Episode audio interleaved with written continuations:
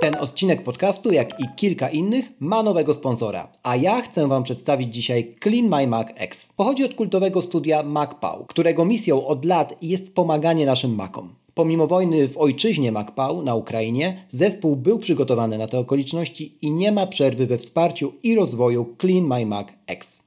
Nagraliśmy zresztą o tym wspólny dwieście siódmy odcinek tego podcastu, link w opisie.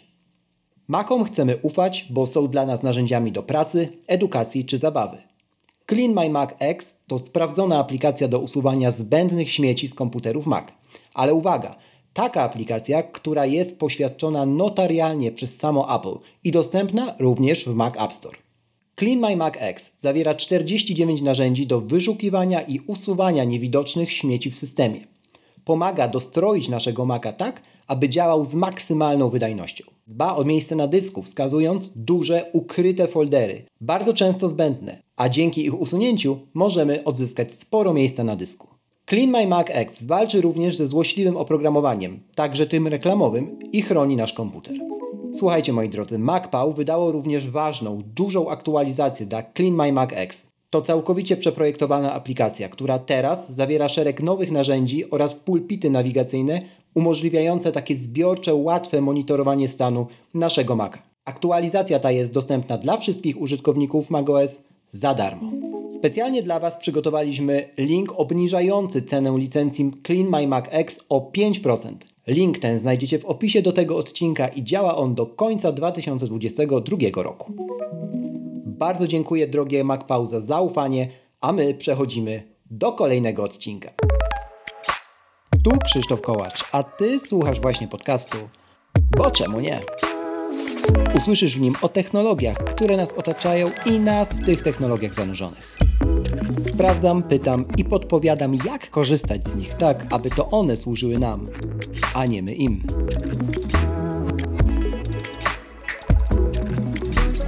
W dzisiejszym odcinku rozmawiam z Radkiem Pietruszewskim, założycielem nietuzinkowej marki Beam Wallet,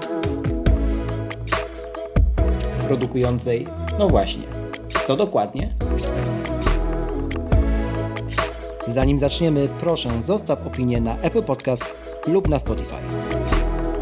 Twój głos ma znaczenie. Zaczynamy!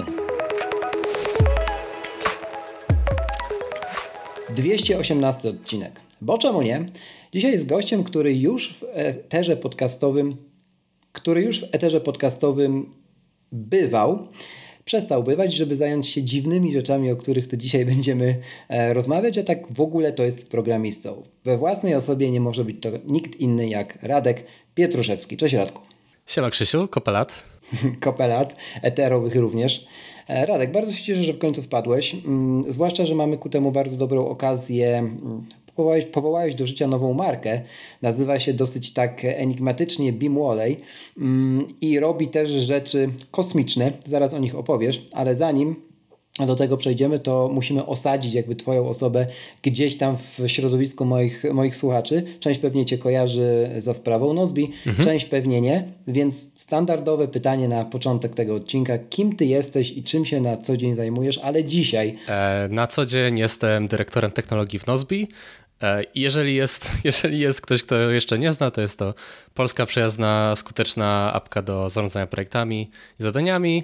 Polecam. A od niedawna, po nocach, weekendach jestem, jak to powiedzieć, wytwórcą rzeczy ładnych e, dla fanatyków technologii. Piękne określenie. E, w moim małym śmiesznym projekciku, który nazywa się Beam Wallet. Mhm. Dobrze, to o tych pięknych, pięknej technologii, którą wytwarzasz dosłownie, bynajmniej nie w przenośni, zaraz sobie szerzej pogadamy, ale zanim to, to pamiętam wymianę naszych wiadomości na iMessengerze jakiś czas temu. Mhm. I mimo, że jesteś gdzieś tam cały czas związany z technologią, no i Apple, bo też programujesz na, na tę platformę i zawsze to robiłeś, to pamiętam Twoją wiadomość, która brzmiała, żeby nie przytaczać jej literalnie, pozwolisz, że sparafrazuję, stary, ja już nie siedzę w tym Apple'u, ja już go nie chcę widzieć na oczy. To taka lekka, powiedziałbym, parafraza. Mm. Co tu się, Radek, po- podziało? Jak to wygląda dzisiaj? Czy się, ty się po prostu zmęczyłeś Apple'em? Muszę o to zapytać, bo mi to żyć nie da. No wiesz, trudno jest uciec z sekty. Ludzie nie chcą z tobą gadać, rodzina nie zaprasza. No dobra, żartuję, żartuję. Wiesz, ja, ja śledzę tą firmę, używam ich produktów od kilkunastu lat i po prostu jestem zmęczony tym tematem. Mhm. A z takich bardziej konkretów to dużo było rozczarowań przez ostatnie kilka lat i, mhm. i to też, też wpływa na to. Chodzi na przykład o to, co zrobili z MacBookami Pro, a w zasadzie to, czego z nimi nie robili przez pięć lat, szesnaście dwadzieścia jeden. Mhm. E, tragedia, jaką był MacBook Pro dwa tysiące szesnaście i później pięć lat braku nowych, lepszych MacBooków. To są takie rzeczy, które uderzają blisko jako człowieka, który no, jest blisko tej marki, e, ale po prostu człowiek, który polega na ich sprzęcie zarówno do pracy, jako twórca aplikacji na ich platformę, ale także dlatego, że to jest sprzęt, którego używam i od którego e, nie odejdę. On, on, on jest, ja go kupuję i tylko, że nie sprawia to takiej przyjemności jak kiedyś. Teraz to czysta transakcja. Tak mi się też wydaje, że to perspektywa moja przynajmniej, kiedy skręciła w kierunku narzędziowym, mhm. w sensie no też tak traktuję teraz właśnie jako narzędzia ten sprzęt bardziej, o czym zresztą też staram się mówić i, i pisać, gdzie, gdzie popadnie, to jednak e, zmieniło się też community, wydaje mi się, mhm. w Polsce. Nie? Ostatnio właśnie o tym pisałem w newsletterze, że ja to widzę, w sensie nie jestem jakimś tam wyjadaczem tej sceny, są starsi ode mnie, którzy, którzy pamiętają jeszcze początki Apple w Polsce i D T P, cały świat, który, który tę markę tu wprowadził, zresztą nie tylko u nas. Natomiast no ja mogę mówić za siebie od dwutysięcznego, powiedzmy coś około ósmego dziewiątego roku, no. to, to to było zupełnie inne community, nie? Nawet jeśli chodzi o taką zwykłą pomocniczość, nie? Teraz to prędzej takie mam wrażenie, że dostanie mi się po głowie, niż uzyskam pomoc, przynajmniej wiesz, w tych naszych kręgach, gdzie się, gdzie się obracamy, mam na myśli Twittera, mhm. no ale to się może zmieni, nie? Natomiast zdecydowanie jest to zupełnie inna społeczność ni- niż była wtedy, kiedy ja zaczynałem. Nie wiem, czy masz takie wrażenie też, ale tak już kończąc ten wątek, to tak podzieliłem się. Chyba tak. I dla jasności, nie jestem żadnym hejterem, dalej używam i są rzeczy, mm-hmm. które dalej chwalę. Przede wszystkim jestem wielkim fanem Apple Silicon. To, co robią mm-hmm. z tymi procesorami, to jest naprawdę coś Prawda. świetnego i jestem fanem tego, co zrobili z MacBookiem Pro dwadzieścia jeden, bo zrobili go grubszego, cięższego i brzydszego, ale jest lepszym Mam go przed sobą. laptopem. Ja również. Dokładnie jest lepszym tak. laptopem Dokładnie dla profesjonalistów tak. i o to tak naprawdę chodzi. O to powinno chodzić i w końcu tak jest, więc z tego się cieszę i, tak. i tutaj daję dalej kciuk w górę. Ja, ja uwielbiam klawiaturę ponownie w MacBooku, bo wróciłem po, po setupie iMac plus iPad do setupu MacBook plus iPad, ale Um, ale no klawiatura jest fenomenalna, w sensie przypomina mi te początki moje z Applem, bo ja zaczynałem od MacBooka Pro e, e, tak I, i rzeczywiście w końcu jest ten fan, który był wtedy, także potwierdzam, że mogą iść jak dla mnie w tym kierunku. No dobra, Radek, to skręciłeś tak trochę, powiedziałbym, dziwnie, jak z roli dewelopera e, można by tak, wiesz, w ramki wkładać, mhm. że no, deweloper to może się tylko rozwinąć jako deweloper, nie? Pamiętam, że była pandemia w tym wszystkim. Produkowałeś na, na hałdę, że tak powiem, e, przyłbicę i miałeś z tego trochę poczucie pewnie misji, trochę obowiązku. O tym zaraz nam szerzej powiesz. No a potem chyba to ma, ma jakieś swoje pokłosie właśnie w marce, którą dzisiaj, dzisiaj prezentujesz i którą zaczynasz rozwijać. To od początku, czym jest Beam Wallet i, i, i gdzie ta historia ma taki, wiesz, pierwszy pierwiastek, że coś kliknęło, nie? Dobra, to, to opowiem o marce ładnych, przemyślanie zaprojektowanych, zaprojektowanych przedmiotów zrobione przez mhm. geeków dla geeków. E, no okay. to, to jest takie, to jest bardziej taka ambicja, mhm. bo marka to duże słowo, bo gdy nagrywamy podcast, to mam w ofercie produkty Czekaj, policzę je. Dwa. W kilku wersjach, co prawda. A mianowicie są to plakaty, tylko nie drukowane na papierze, bo to nudne, to wszyscy już robili, tylko Dobra. są projekty grawerowane laserowo na drewnie. Mhm. Jeden z nich przedstawia blueprint, wiesz, rysunek techniczny silnika rakietowego od Saturna pięć, czyli rakiety z programu Apollo. A drugi przedstawia lądownik księżycowy, też z programu Apollo. I ale wiesz, no czacha mi dymi od, od pomysłów nie tylko na plakaty, na różne przedmioty, ale wszystkie w tematyce takiej szeroko nerdowskiej, czyli wiesz, technologia, komputery, mm-hmm. maszyny, kosmos i tak dalej. To takie, to ma być takie niszowe przedmioty, które geek mógłby bardzo chcieć sobie zawiesić nad biurkiem, albo po prostu, żeby było ładnie, albo chcieć sprezentować innemu geekowi. Takie rzeczy. Zwłaszcza że, zwłaszcza, że takie rzeczy rozbierane, mam na myśli na przykład sprzęty Apple, które ktoś dekonstruuje, oprawia w ramkę, żeby sobie powiesić, no to to, to już też widział świat, mm-hmm. nie? Tak, tak, tak. Sam mam tutaj takiego iPhone'a trzy G S, którego dostałem od mojego świadka na Kawalerskim. Akurat on to na szczęście sam zrobił i oprawił. Mm-hmm. Natomiast można takie gotowce kupić też, nie? Więc to rzeczywiście już świat widział. A tak sobie myślę, że jest to dosyć nietuzinkowe, bo nie ma tam papieru, to po pierwsze, a z drugiej strony mamy tak, laser, coś kosmicznego, no. No, dzień dobry, i mamy no, raczej pro-eko niż brak eko. To była też motywacja, żeby to robić w takim duchu, no właśnie bardziej okej dla, dla naszej planety. Yy, nie do końca, to nie była motywacja. Nie do końca, okej. Ale mhm. to może inaczej. Pierwsze skrzypce tutaj no. grają motywy geekowskie, a przynajmniej taki jest koncept. Okay. No bo wiesz, ja mogę mhm. wywołać cokolwiek, ale cała masa mhm. ludzi to robi, nie? I, i mniej mnie to interesuje. Eko to jest taki motyw drugorzędny. Ja, ja, ja nawet nie, nie sprzedaję tego specjalnie, bo ja nie wiem, czy moich klientów to obchodzi, ale mnie obchodzi. Więc mhm. wiesz, to jest wyprodukowane z, z materiałów, które e, częściowo są z odzysku, one wszystkie są do recyklingu. O, super.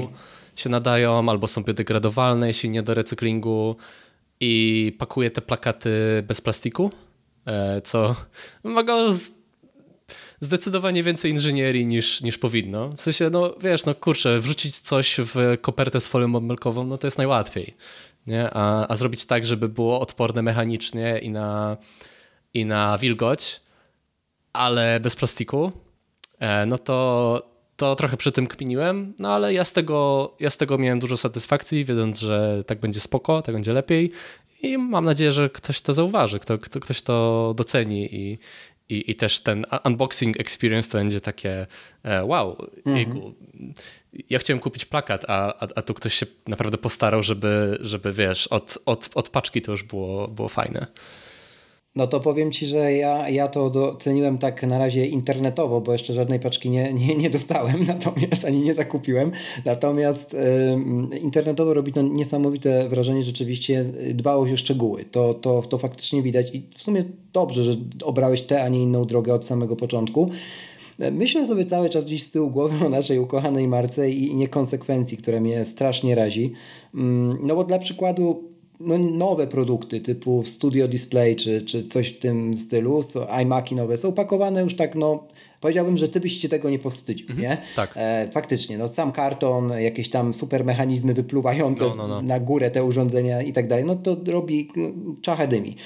No, natomiast z drugiej strony również nowy produkt pod tytułem gumki do AirPodsów, które same z siebie są gumkami, no bo, no bo tak, a nie inaczej, to, to już tego nie wymagam, żeby były nie wiadomo z czego, no ale zapakować je można mądrzej, nie? Niż głupiej, a mimo tego przychodzą w dwóch kopertach bąbelkowych, żeby było ciekawie, jednej mniejszej w środku i drugiej większej na zewnątrz, no bo, bo nie wiem czemu, nie?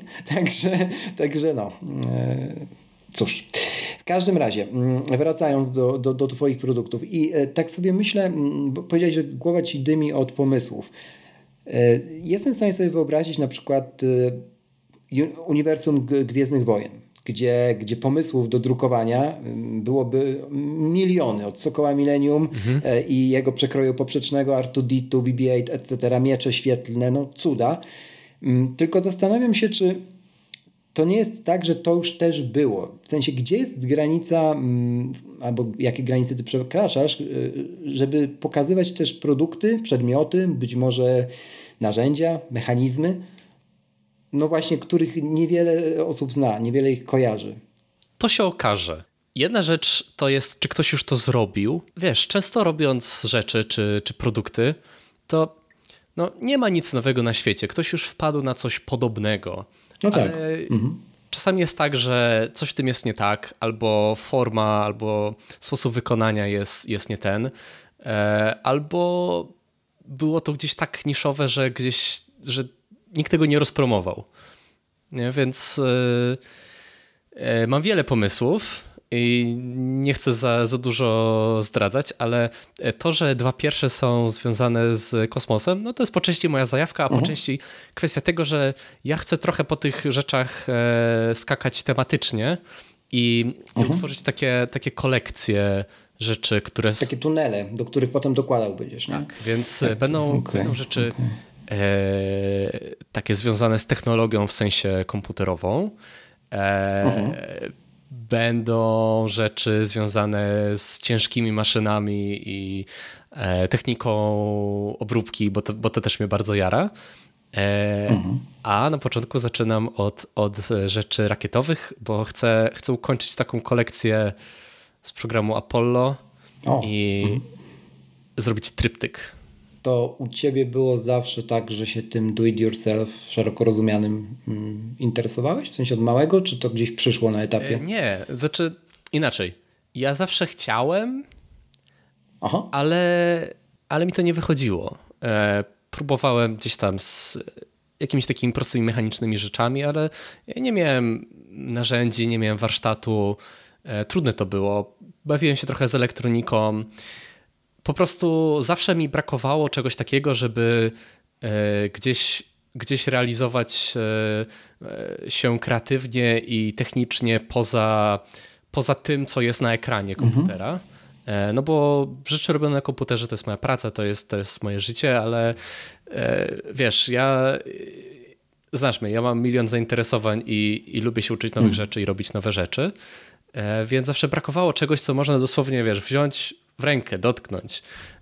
I to tak od, od kilku lat dopiero, jak wielu rzeczy się nauczyłem i zyskałem dostęp do, do warsztatu, do narzędzi, do maszyn. Dopiero wtedy zaczęło to wszystko, zaczęło wszystko wchodzić na, na swoje miejsce i zaczęło wszystko działać jako, jako hobby, a teraz jako marka? Mm-hmm. No jeszcze się boisz używać słowa biznes, ale to przyjdzie pewnie z czasem. To, to się chyba jakby... zderzyło razem z tym, że przeniosłeś się do, do stolicy, nie? Tak, do, do Warszawy, bo też, też mnie, to community, o, których ty, o którym ty wspominasz gdzieś między, między zdaniami, chyba jest warte rozszerzenia, w sensie to jest swego rodzaju warsztat, do którego wszyscy tacy miłośnicy do it yourself mogą przychodzić, jak to działa, jak to kolektyw, bo to mnie na przykład ciekawi, jak to, jak to, jak to wyglądało na początku. Dobrze, e, istnieje sobie organizacja, która nazywa się Stowarzyszenie Warszawskich Hackerspace.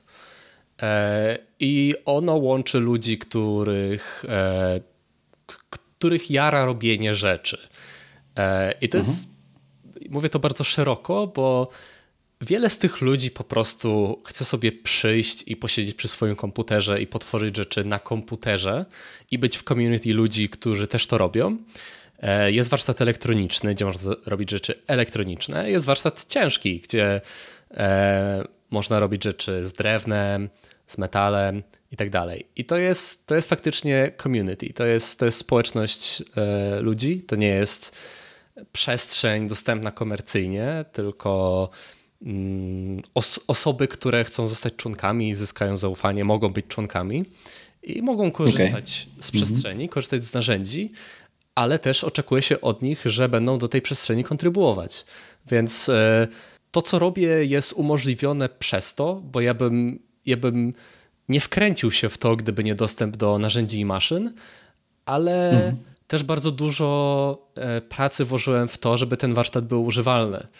Dużo pracy włożyłem w naprawianie maszyn, upgrade'owanie ich, maintenance itd., itd. Tak sobie myślę, że ten świat offline, taki namacalny właśnie, mechaniczny można by powiedzieć nawet ostrzej, może być też odskocznią od tego online, do którego wszyscy przywykliśmy, my, nerdzi, geecy i tak dalej, i którym gdzieś tam w większości nie należyjemy, w większości czasu. Ty to odczuwasz tak na co dzień? Ja mam tak na przykład z kawą, nie? To też jest mechaniczne i może się rozlać generalnie, nie? Pobrudzić tak. coś w przeciwieństwie do wysypanego kodu. Nie? E, tak i, i mm, z, zaczynasz iść w dobrą stronę, żeby o, e, zrozumieć i odkryć moje e, powody, Brnijmy powody więc takie, to, no. takie no. wiesz, osobiste, emocjonalne, dlaczego mnie to jara. Nie? No bo ja... spędziłem ostatnie dekady przed, przed komputerem tworząc rzeczy i to się nie zmieni. Ja dalej będę przed komputerem tworzyć rzeczy i mnie to też jara. To twój zawód też. To jest mój zawód, ale, ale to też męczy, nie? Jakby ja, ja, ja potrzebuję czegoś więcej. Eee, nie jako zastępstwo, a jako uzupełnienie, że właśnie rzeczy namacalne i robienie w nich czegoś, nie tylko używanie ze właśnie świata mechanicznego, ale także tworzenie w nim, to jest, to daje bardzo dużo satysfakcji, jako, właśnie jako odskocznia od, od świata cyfrowego. Tak, i jeszcze sobie tak myślę trochę przez pryzmat mojego biegania, że to też jest pewnego rodzaju wentyl bezpieczeństwa, nie? W sensie, żeby, żeby nie zbzikować to raz, ale dwa też, żeby no, móc lepiej robić te rzeczy, które są zawodem, które mhm. są techniczne, nie? Bo tutaj też jestem sobie w stanie wyobrazić, że jak przygotowujesz jakiś prototyp, czy jak przygotowujesz jakieś um, coś mechanicznego, powiedzmy sobie to, nazwijmy to projektem mechanicznym, to zupełnie inne obszary mózgu wykorzystujesz niż wydawać by się mogło, tworząc równie skomplikowany kod, ale jednak przed ekranikiem na tej samej klawiaturze cały czas, nie? Wiesz co, i to był mój problem przez wiele lat, że ja miałem taką wewnętrzną no. potrzebę e, wiesz, związaną z kreatywnością, związaną z potrzebą mhm. jakiegoś takiego intelektualnego spełniania się, że ja chciałem mieć projekty poboczne. Ale nie potrafiłem tego zrobić. Próbowałem, e, wiesz, czy to pisać bloga, czy pisać apki jako indie developer.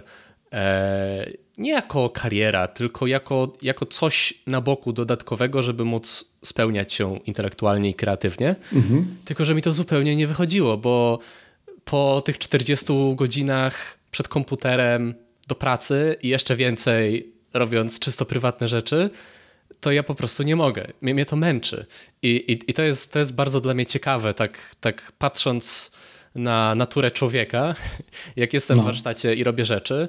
I gdy próbuję sprzedawać, to nawet można powiedzieć, że pracując i wiesz, mhm. ja po, po ośmiu godzinach pracując przed komputerem spędzam kolejne ileś godzin robiąc rzeczy w warsztacie mhm. i ja nie czuję zmęczenia. Ja, ja jestem odświeżony na, na umyśle i, i, i duchu, bo, bo mogę zrobić coś, co, tak mówisz, angażuje zupełnie inne regiony w mózgu, mogę e, i wiesz, i cały czas jestem fizycznie w ruchu, a nie w jednym miejscu przed komputerem. Więc to, jest, to też daje dużo satysfakcji. Tak.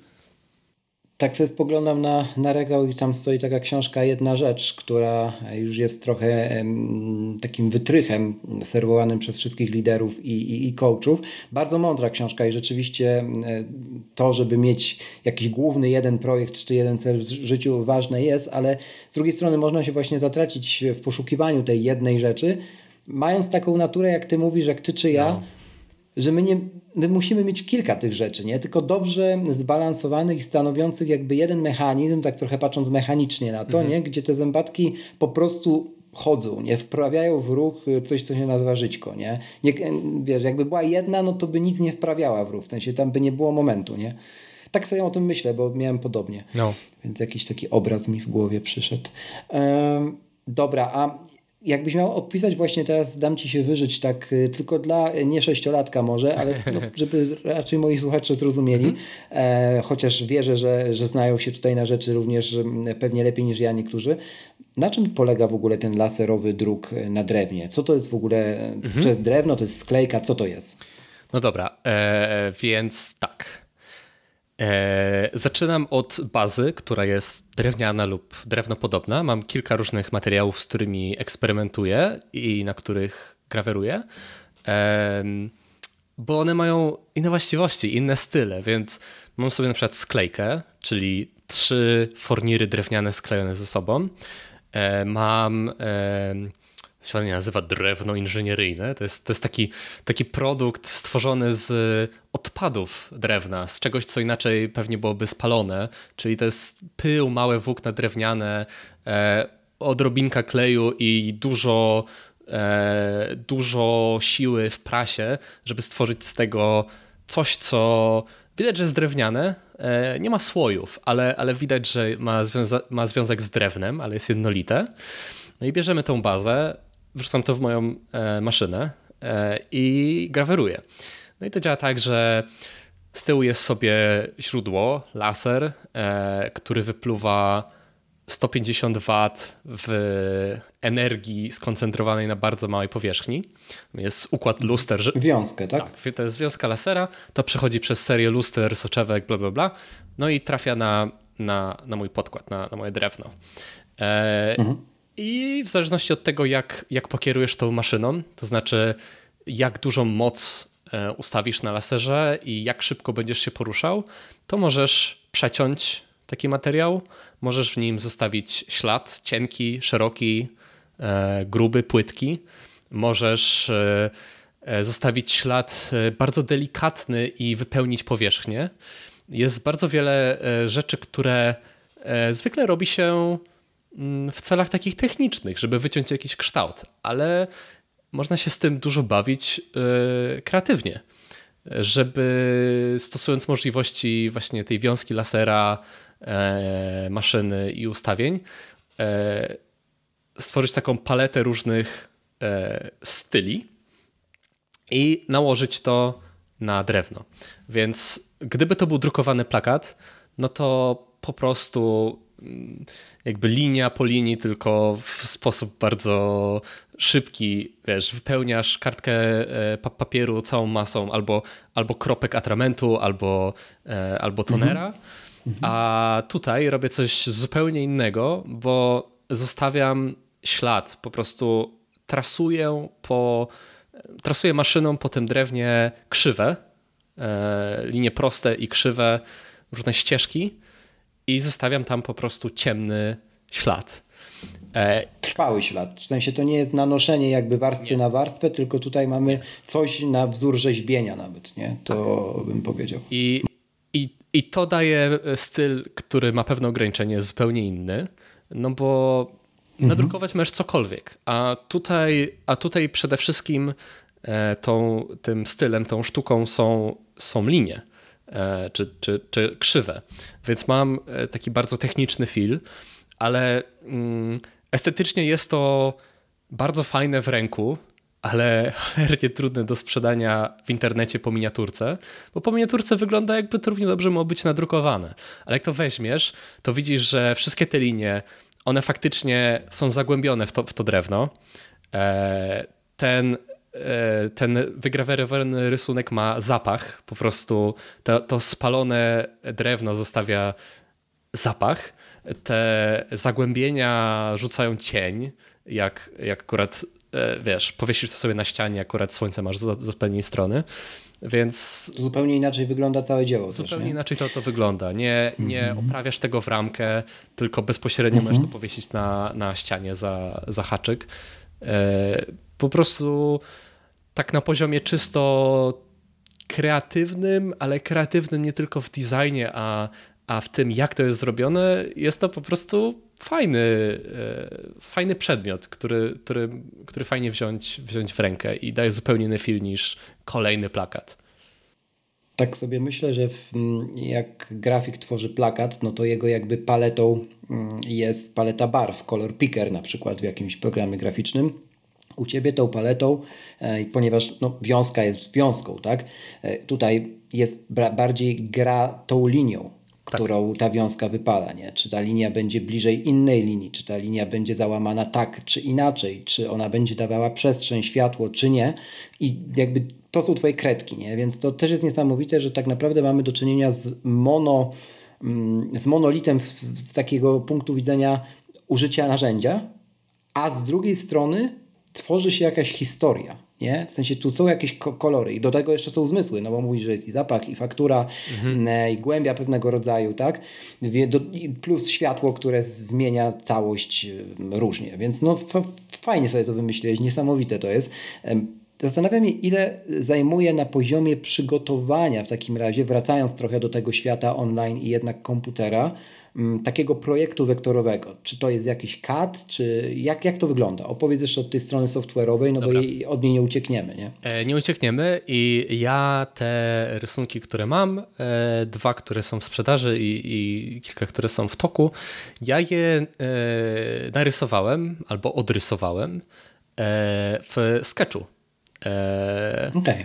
mhm. Jest to wybór, e, nie wiem, czy odpowiedni, bo Sketch to jest apka do grafiki wektorowej bardziej taka skupiona na ludziach, którzy robią rzeczy do świata cyfrowego, do U I designu i tak dalej, ale to jest apka, z którą miałem do czynienia od bardzo dawna, znam ją, znam skróty klawiszowe, no właśnie, miałem mówić. A tu jest bardzo dużo rysowania krzywych e, mm. i modyfikacji tych, tych krzywych, żeby to dobrze wyglądało, żeby te krzywe się dobrze za, zaginały. Tam jest wiele takich detali technicznych, typu e, ja chcę potrasować wszystkie te krzywe, żeby one e, one w możliwy sposób po prostu były jak najdłuższe, żeby scalić te krzywe, które da się scalić, bo to ma ogromny wpływ na to, ile czasu e, zajmuje wygrawerowanie i jaka jest tego jakość, gdy maszyna nie musi, wiesz, gdzieś wyhamować i, i, i robić mnóstwo ostrych zakrętów. Więc... No właśnie, czyli tutaj już nawet na, na etapie projektowania łączysz w głowie, to są te szufladki, o których mówiliśmy przed nie, nie tak dawno, że otwierają się różne, nie? A mimo tego otwierają się po coś, przecież jest tu przyczyna i skutek, bo, bo musisz łączyć te światy nawet już na etapie prowadzenia linii, prowadzenia tego swojego pędzla, nie? Tak, i, i, i tych przykładów jest więcej, na przykład na samym początku mhm. zrobiłem kilka, kilka błędów, e, jakby ustaliłem taki proces, że te wszystkie linie, które sobie, krzywe, które sobie rysuję, one w świecie cyfrowym mam je półprzezroczyste. To nie miałoby, to, to nie miałoby znaczenia, gdyby to szło w świat cyfrowy, ale potem jak kilka razy przypadkiem zduplikowałem, miałem linie, które nachodziły na siebie i nie zauważyłem tego, bo nachodziły na siebie, więc to nie było widać, a po wygrawerowaniu okazało się, że przebiłem plakat na drugą stronę, bo dwa razy jakby dwa razy głębiej okay. poszła wiązka lasera, mm -hmm. to to ma znaczenie. Wiązka lasera też ma stałą grubość. Znaczy, ja mogę modyfikować na pewien sposób, ale ona jest niezależna od skali. Więc jak mam plakat w kilku rozmiarach, no to gdy drukujesz, to taką grubość, jaką sobie zaprojektujesz, ona będzie przeskalowana razem z substratem, nie? Razem z wielkością plakatu. A gdy to graweruje, to nie. Więc... E grubość linii, którą, którą mam w świecie cyfrowym, ma znaczenie, bo jeśli te linie są zbyt blisko siebie, to jak wygraweruję wersję najmniejszą, to będą się zlewać linie, a jak największą, to tam będzie zbyt dużo światła, to będzie zbyt, zbyt takie luźne, te, te linie będą zbyt daleko od siebie. Więc tak, już, już na etapie projektowania ja muszę myśleć o nietypowej technice faktycznego wytworzenia, żeby to zadziałało i żeby to dobrze wyglądało. Tak sobie myślę o pierwszych moich próbach w grafice wektorowej właśnie lata, lata temu, gdzie ja nie mogłem zrozumieć, jak działa e, piórko. Mhm. I w związku z powyższym, jak trzeba było z jakiegoś gotowego Shutterstocka czy innego wyciąć część wektorową obrazka, to ja nie rozumiałem, że tam ona się składa z mikro, mikropunkcików, które tworzą później, idąc po linii, jakby przed, kształt, obrys, obiekt, o, obiekt powinienem był powiedzieć. Tylko mi się wydawało, że jak wezmę gumkę i przejadę, to, to wymarzę, nie? I bardzo wiele lat nie umiałem tego skumać, tej różnicy pomiędzy światem rastra a, a, a wektora, bo rzeczywiście to jest swego rodzaju łączenie kilku, kilku zmysłów nawet, nie? Tak z punktu widzenia percepcji.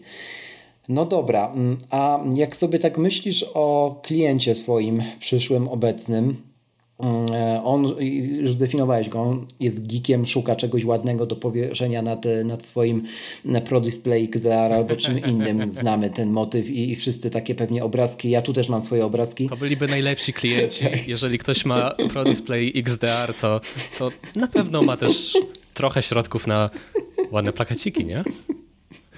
To akurat prawda, choć patrząc na ceny Studio Display, to myślę, że ta sama półka w tym momencie. W każdym razie, no, no to jakby rozumiem ten, ten, ten kierunek, bo rzeczywiście i tutaj finansowo prawdopodobnie będzie ok i, i raczej nie ma limitu, ale też jeśli chodzi o potrzebę, to, to będzie co zaspokajać.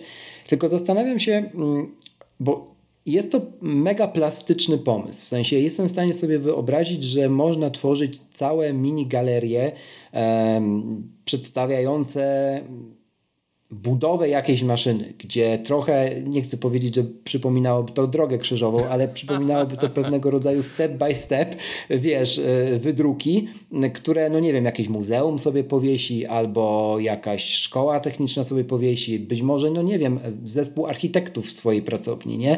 Wiesz, też się zastanawiam, czy niedobrym pomysłem byłoby wyjście właśnie z tym też trochę poza nerdów, no bo nerda możemy znaleźć w każdej przestrzeni. Może to być architekt, może być to osoba grządki sadząca, nie? Zobaczymy. Wiesz, nie, będziesz walidował. Będę...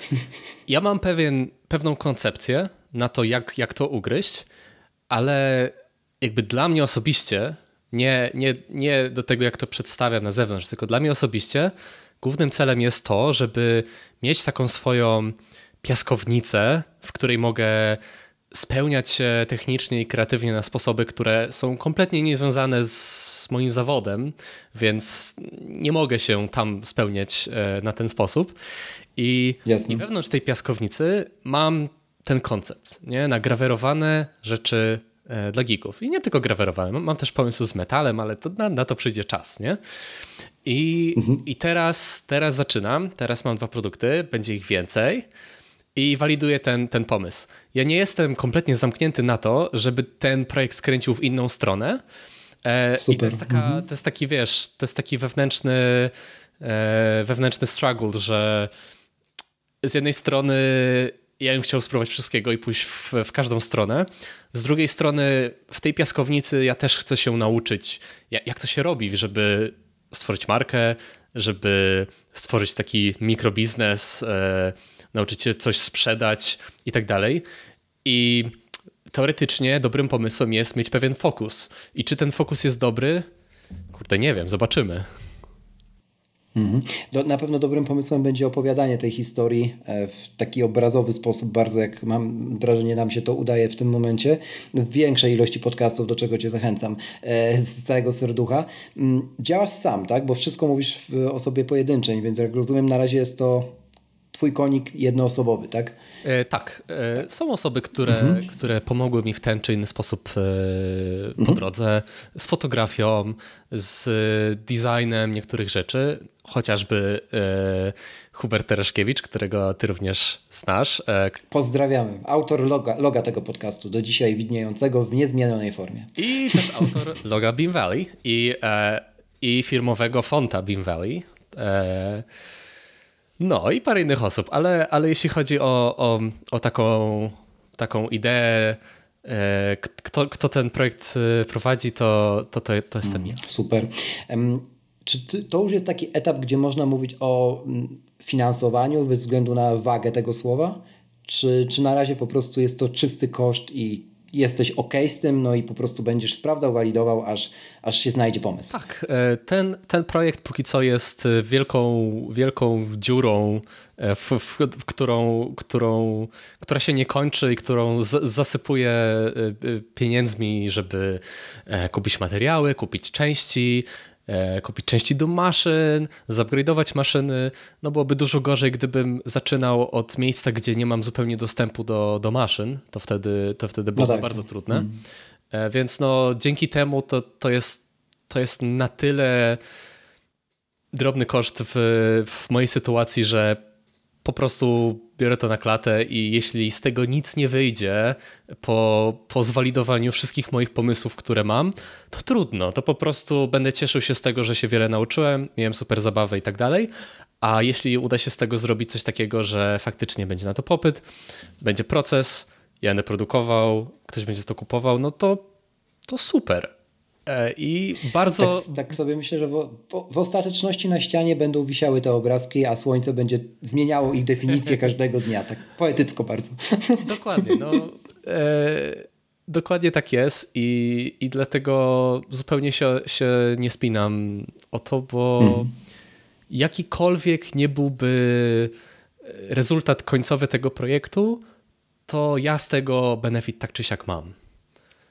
Bo, bo już mm-hmm. sama, tak, sama przede wszystkim tego jest, jest bardzo dużo mi daje. No i ten wentyl bezpieczeństwa przede wszystkim, o którym tu już dużo, dużo wspomnieliśmy w kontekście, w kontekście tego głównego wyuczonego zawodu. Czego się nauczyłeś w takim razie, jak już tak jesteśmy przy wyciąganiu lekcji na pierwszych egzemplarzach wyprodukowanych dla siebie do szuflady, a być może już dla pierwszych? Uff, um... No poza tym, że mnóstwo takich rzeczy, wiesz, technicznych związanych z tą, z tą techniką i tak dalej, rzeczy związane z tym, hej, sprzedawanie produktów, klientom, wiesz, osobom fizycznym w internecie. Nigdy tego nie robiłem. To jest wszystko to, mhm. co musiałem się nauczyć, ale z takich ciekawszych rzeczy to jedna anegdota, która przychodzi do głowy, to no, jak wspomniałem, sporo czasu poświęciłem, żeby zinżynierować, wiesz, kartonik, który będzie trzymał i zabezpieczał plakat w drodze, tak żeby był ładny, żeby zrobił wrażenie, żeby zabezpieczył mechanicznie i przed wilgocią i bez plastiku. No, mega przeinżynierowana konstrukcja, spędziłem na tym dziesiątki godzin, wiele, wiele prototypów, zanim to zaczęło działać. No i w całej tej, tej mojej, wiesz, myśli projektowej, że ja robiłem to, żeby, żeby po prostu udało się tą, tą wizję spełnić, nie przewidziałem rzeczy, mhm. która powinna być oczywista, a mianowicie to, że ktoś może chcieć zakupić więcej niż jedną sztukę. I tak się wydarzyło. Okay. No i cóż, w kartonik nie wchodzą dwie sztuki, dwa kartoniki nie wchodzą w kopertę. Wysłać dwie koperty do U S A to jest podwójny koszt, a klient zapłacił za jedną wysyłkę, więc musiałem improwizować. I tak, to jakby miałem wiele innych wizji co do, wiesz, naprawdę fajnego, fajnych opakowań do kolejnych produktów, wiesz, innych niż plakaty, które, które mam gdzieś w głowie, tak żeby ten unboxing experience też, też był częścią tego, co, co kupujesz tak naprawdę, nawet jeżeli no nie wiesz mhm. tego w momencie, gdy klikasz kup, ale w tym momencie uświadomiłem sobie, że, że muszę myśleć szerzej, dlatego że ludzie nie będą szli po tej ścieżce, którą ja sobie wymyśliłem, projektując kartonik, tylko oni będą chcieli kupić więcej niż jeden produkt. Mogą chcieć kupić dwa inne produkty o innym kształcie, a ja nadal muszę to im jakoś spakować. No i to jest rzecz oczywista, ale ponieważ nigdy wcześniej tego nie robiłem, to nie wpadłem na to. To ja tak podobnie mogę powiedzieć, że ci, ci z was, którzy słuchali pewnie pierwszych sezonów, zwłaszcza pierwszego tego podcastu, to pamiętają odcinki, które były pewnego rodzaju konstruktem jakichś siedemdziesięciu tematów, który miał prowadzić i na pewno prowadził w mojej głowie do pewnej puenty, tylko nikt tej puenty nie widział poza mną, ale to już pominijmy. Dobrze, Radek, jeszcze tak na koniec to na pewno gdzie można kupić te dwa produkty, może jak wyjdzie ten odcinek będą i już trzy albo cztery, to po pierwsze, a po drugie jeszcze tak od razu, bo to jest powiązane, czy ty już masz, jakby robisz to, wiesz, pod brandem jakiejś działalności, wystawiasz fakturę, et cetera, czy na razie jest to po prostu e, sprzedaż taka za pośrednikiem? Bo pewnie zaraz ktoś o to zapyta. E, Okej, okay. Ja póki co e, sprzedaję to w całości przez Etsy. E, okay. Etsy jest mało popularne w Polsce, więc może dopowiem, że to jest taka platforma sprzedażowa jak, jak, jak Amazon czy, czy Allegro, tylko że ona jest dla ręko, rękodzielników, dla, dla ludzi, którzy samemu tworzą rzeczy, a nie dla, dla wielkich firm, nie dla ludzi, którzy sprowadzają rzeczy z Chin i, i tak dalej. No i to jest platforma o tyle przyjazna, że przychodzą tam ludzie, którzy szukają rzeczy, którzy, które są ładne, zrobione przez kogoś, a nie przez wielką firmę. Wiele tam też jest rzeczy spersonalizowanych. Ja jeszcze nie robię żadnych personalizowanych rzeczy. No i można tam kupić w dowolne miejsce na, na świecie. I tak, ja robię to poprzez moją działalność gospodarczą. Etsy tylko Super. pomaga w sprzedaży produktów cyfrowych i wtedy tak jak z Applem czy z Googlem po prostu wystawiasz im raz w miesiącu fakturę. Tutaj tak nie ma. Faktycznie każdy, każdy klient ma wystawioną fakturę i, i tak to wygląda. Pytam o to dlatego, że cały czas mam z tyłu głowy, że to jest bardzo dobry pomysł. Nie wiem w, w jakim formacie, dużym, mniejszym, większym tutaj pewnie wszystko byłoby, wszystko dałoby się ogarnąć dla firm. W sensie cały czas widzę tutaj studio architektoniczne z tego typu wydrukami na ścianach w korytarzu prowadzącym do głównej sali konferencyjnej albo muzeum. W sensie nie wiem czemu, ale bardzo, bardzo mocno mi to w głowie siedzi, odkąd się w ogóle zaznajomiłem z tą twoją marką, e, więc może kiedyś się tu ziści. No, ja naprawdę jestem w stanie sobie wyobrazić, że firmy byłyby w stanie pójść w takie coś, no bo to nie jest plakat, ani to nie tak. jest zdjęcie, ani to nie jest nawet yy, wydruk kadu, który ma kiedyś być pięknym budynkiem, nie wiadomo czy w ogóle będzie, ale ma być, nie? Także no, bo tutaj już coś jest. O to mi chodzi też, nie? No. Tak, i także tak. Ja nigdzie tego nie wrzucałem, ale ja byłbym otwarty na rzeczy typu E, mhm. Na przykład ostatnio przyszło mi do głowy, że hmm, e, może jakaś konferencja programistyczna chciałaby fajowskie e, wiesz, e, etykiety dla, dla uczestników, które byłyby wygrawerowane, a nie jakiś tam nudny druk na, na kawałku plastiku, albo nie, niektórzy robią na kartce papieru w, w foliowym woreczku. No jak to wygląda? No nie, no idziesz na beam valley kropka com i się kontaktujesz ze mną. No to jak jest coś taki, to czemu nie? Powiem tak, zaczyna się już tutaj retoryka wygląda jak dla zwierzęcia albo jak dla porządnego obywatela, więc idźmy w tę retorykę. Również zapraszam na twoją stronę, podlinkuję oczywiście w opisie do tego odcinka podcastu pod adresem boczemunie.pl ukośnik dwieście osiemnaście, tak jak dwieście osiemnasty odcinek, którego gościem był dzisiaj Radek. Radek jakkolwiek zwał, tak zwał. W każdym razie po prostu Radziu. Radziu, bardzo ci dziękuję i mam nadzieję, że jak będziemy następnym razem razem nagrywać, to już będziemy rozmawiali o jakiejś rundzie finansowania tego czystego serducha życzę, bo potencjał tutaj jest przeogromny, naprawdę powtórzę jeszcze raz, przeogromny, a głównym jego takim wspólnym mianownikiem właściwie jest to, że to jest super szczere. I, i na początku była potrzeba, taka zrodzona z serducha, a za tym później powstała marka. Ja wierzę głęboko, że tego typu twory zawsze prędzej czy później jakiś sukces odnoszą, także e, trzymam kciuki. Dzięki, Krzysiu.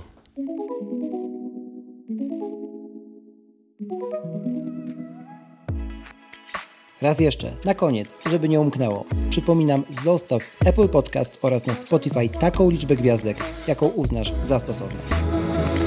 Do usłyszenia w kolejnym odcinku, a za dziś bardzo dziękuję.